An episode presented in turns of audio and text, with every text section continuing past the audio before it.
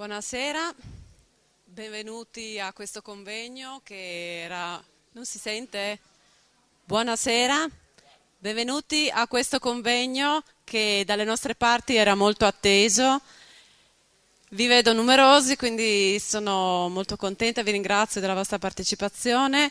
Il tema, secondo noi, è un tema che in questo periodo è molto urgente e e di attualità anche. E non voglio dilungarmi perché secondo me la parola la cedo subito al relatore Pietro Archiatti che saprà senz'altro dire qualcosa di molto più importante. Grazie di nuovo.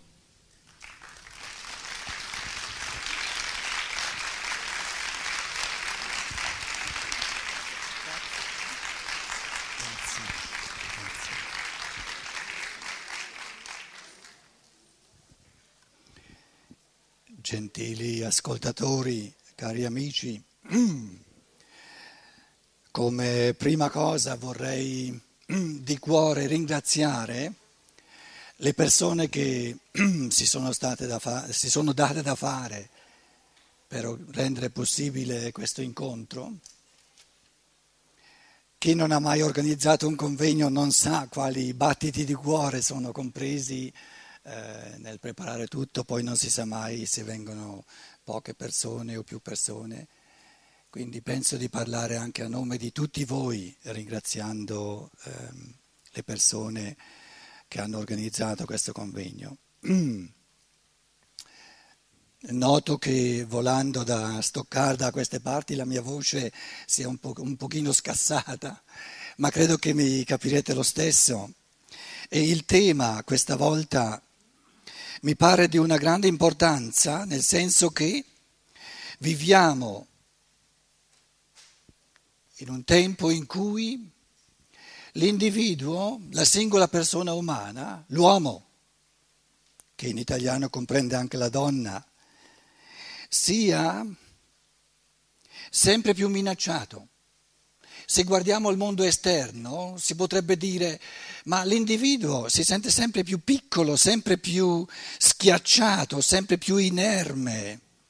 Ci sono poteri occulti o manifesti, c'è il potere del denaro che è così vistoso e io, piccolo verme, non ci posso mica far nulla. Quindi viviamo da un lato in tempi in cui eh, i poteri costituiti che poi eh, sono necessari all'evoluzione dell'individuo creano meccanismi sempre più impersonali e d'altro canto viviamo in tempi in cui la capacità dell'individuo di pensare, di gestire la testa in modo suo, diciamo, il livello di coscienza dell'individuo non è mai stato così moderno, così aperto, così sveglio. L'individuo umano non ha mai avuto, come oggi, tanta possibilità di capire le cose. Già il fatto che i mezzi di comunicazione, oggi è morto Steve Jobs, cosa ha fatto questa individualità? Un'individualità per mettere a disposizione di ogni individuo umano miliardi e miliardi di informazioni che circolano in, in, in, in secondi, in un, in un bruchteil, in, in frammenti di secondi. E mai come oggi L'individuo, dovuto anche alla formazione che riceviamo, ha avuto la capacità e ha la capacità reale, se non, se non è pigro, se la attiva questa capacità, di prendere posizione sua, individuale, nei confronti del mondo. E perciò ho pensato di, di partire nel mio perorare per l'individuo, l'individuo lo scrivo qui eh, bello grosso, l'individuo, di partire dalle forze del capire, la forza del capire. Perché finché un individuo capisce più o meno, capisce non più di tanto, o capisce poco del divenire del mondo, dell'evoluzione dell'umanità, dei destini della terra e dell'uomo, finché capisce poco, potrà poco eh, vivere in pienezza di libertà e potrà poco partecipare attivamente, personalmente, liberamente, creativamente a questo travaglio che sta partorendo l'uomo a livelli sempre più grandi, sempre più profondi.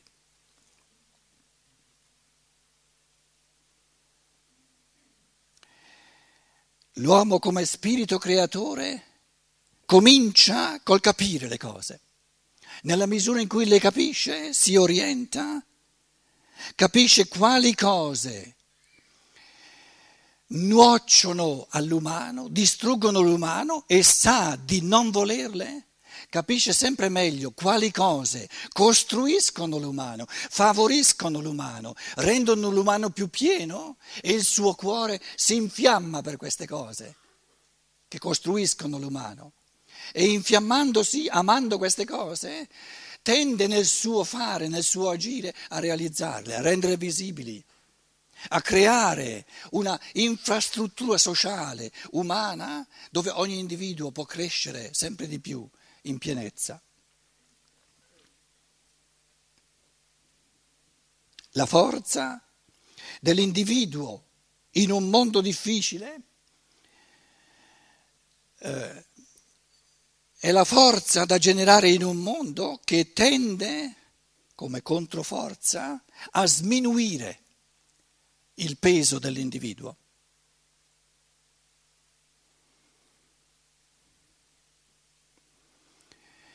Io vivo in Germania, mi viene fatto in questo momento di pensare una cosa che ancora vive, molto profonda, tanti non ne vogliono parlare. Andiamo indietro di due generazioni e sentiamo questa, questa mm, massima del disumano che dice Du bist nichts, dein Volk ist alles. Tu non sei nulla come individuo, il tuo popolo è il tutto.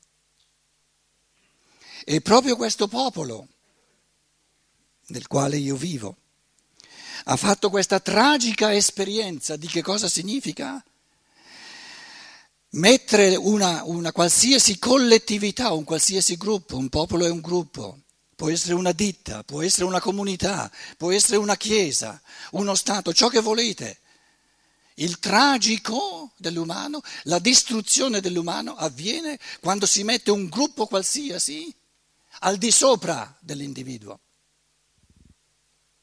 E la dignità dell'umano, la forza dell'individuo la forza dell'individuo nasce nel momento in cui ogni essere umano trova il coraggio di dire tu sei tutto. Tu, e questo tu vale per ogni essere umano sulla terra, in un modo uguale. Tu, tu, tu, ogni tu che esiste, ogni individuo che esiste, tu sei tutto. Il popolo, ogni gruppo, individuo, questa polarità, ogni tipo di gruppo, di raggruppamento. Il gruppo, come gruppo, è nulla. Come in quanto gruppo è nulla. La realtà di un gruppo sono gli individui che fanno parte di questo gruppo. E allora ci crediamo se volete da parte mia, a livello rigoroso di pensiero, a livello di filosofia, se volete, di metafisica. Io vi chiedo a tutti noi, a tutti gli individui che sono in questa sala, dove è reale lo spirito umano? Voi mi chiederete cosa intendi per spirito umano.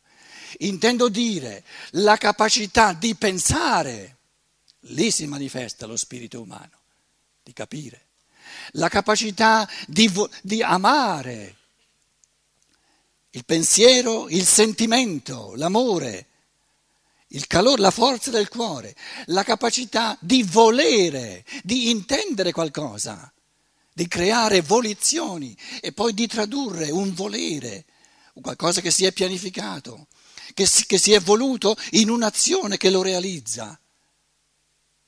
Questa pienezza del, dello spirito umano che pensa, che sente, che vuole, che agisce, dove si trova?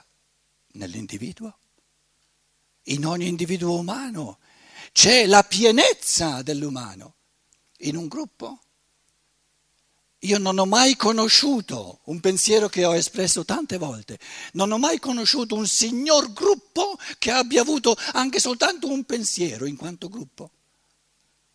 Ditemi voi come fa un gruppo a pensare, come fa un gruppo a volere qualcosa e ditemi voi come fa un gruppo a fare un'azione. Quindi nel gruppo non esiste l'umano, in quanto gruppo.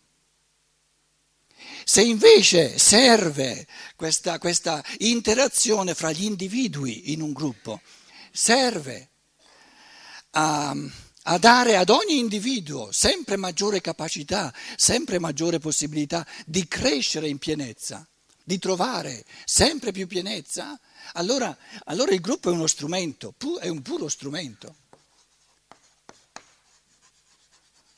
Un puro strumento che può sia favorire l'umano, favorendo ogni individuo, sia distruggere l'umano, nel senso che, che, è nella tendenza, può essere nella tendenza di ogni raggruppamento, di ogni ditta, di ogni comunità, di fagocitare l'individuo, di strumentalizzarlo, di creare intenti, fini e scopi di un gruppo in quanto tale, che poi sono i fini gli scopi di, di, chi comanda il gruppo, e l'individuo viene, viene praticamente eh, sommerso, viene, viene, viene escluso, viene spento e viene sottomesso agli scopi di un gruppo. Vedremo nel corso di, di queste riflessioni che lo spirito dell'uomo è completo in ogni individuo. Solo nell'individuo? Abbiamo una somma atomistica di individui nell'umanità? Lo spirito umano è completo in ogni individuo e c'è un'altra dimensione in cui lo spirito umano è completo ed è l'umanità intera. Se gli spiriti umani sono stati pensati da chi li ha creati, io presuppongo che se ci sono al mondo spiriti umani, come mi pare di, di vedere che, che ci sono, eh, nessuno di noi si è creato da sé, si è inventato da sé. Quindi parlo dal presupposto che c'è stato qualcuno, che lo chiamate Dio o Allah, o, eh, eh, questione di terminologia, ma ci deve essere un creatore degli spiriti umani individualizzati, singoli, e la grande domanda è li ha creati senza che ci sia un rapporto intimo, interiore, interno fra questi spiriti umani, o potrebbe essere che li ha creati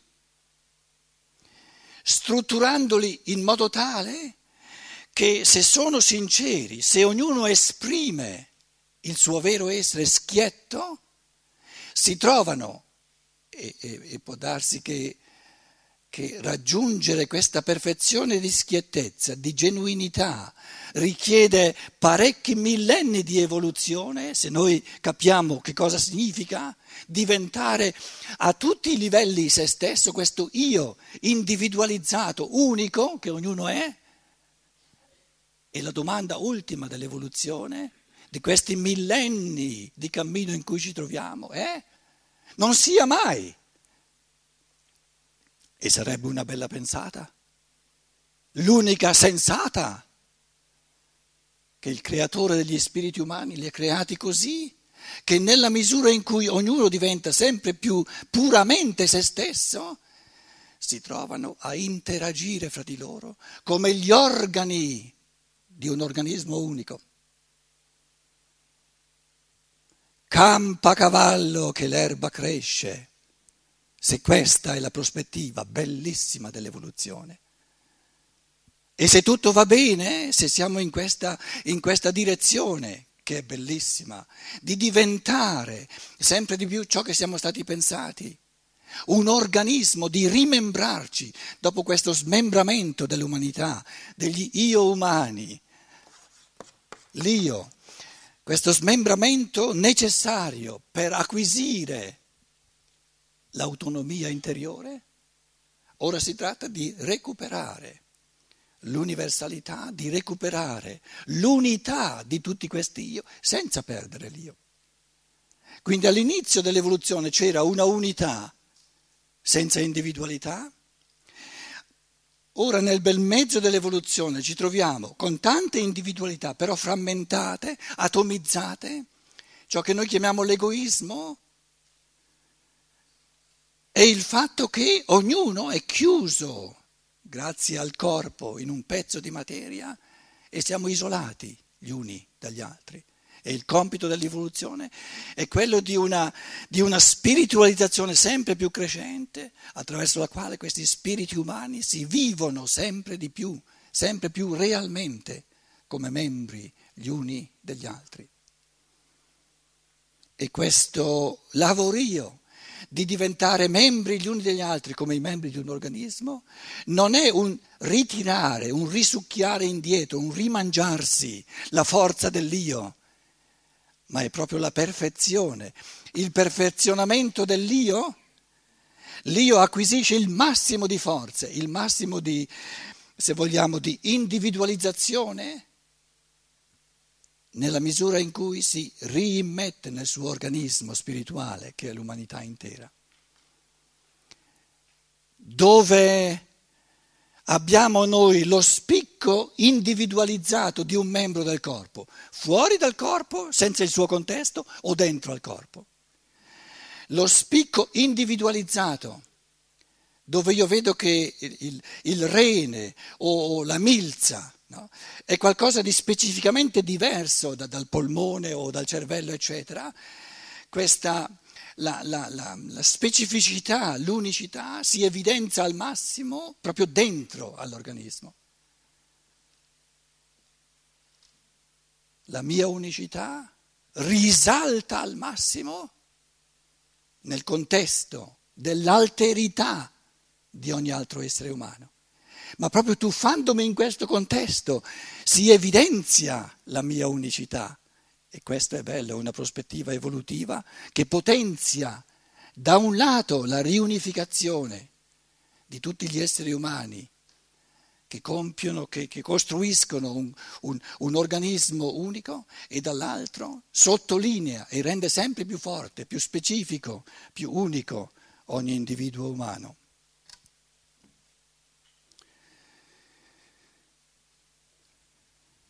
La differenza fra la forza del capire e la forza dell'amare, di cui capire e amare, di cui eh, cercherò di parlare domani mattina, eh, come la differenza tra il passato e il futuro. Il passato è ciò che c'è, è ciò che è già, si è già manifestato. Tutto il passato fino al presente vuole essere capito. Tutto il futuro a partire dal presente lo possiamo soltanto amare. E questa parola amare io la intendo nel senso più vasto di un essere umano che si apre al futuro e non vuole, non sopporta che il futuro sia ipote- ipotecato in qualsiasi direzione. L'amare, un amore sincero, vuole un futuro aperto alla fantasia dell'amore, aperto alla creatività dello spirito umano, aperto a una, a una evoluzione sempre più sincera della specificità, dell'unicità di ogni individuo. Quindi se questa sera ci facciamo dei pensieri sul capire, anziché sull'amare, ci riferiamo al mondo che c'è, al mondo che così come si è creato, così come eh, ci si presenta fino al momento d'oggi. La realtà attorno a noi vuole essere capita dall'uomo, perché nella misura in cui l'uomo capisce può muoversi liberamente dentro alla realtà.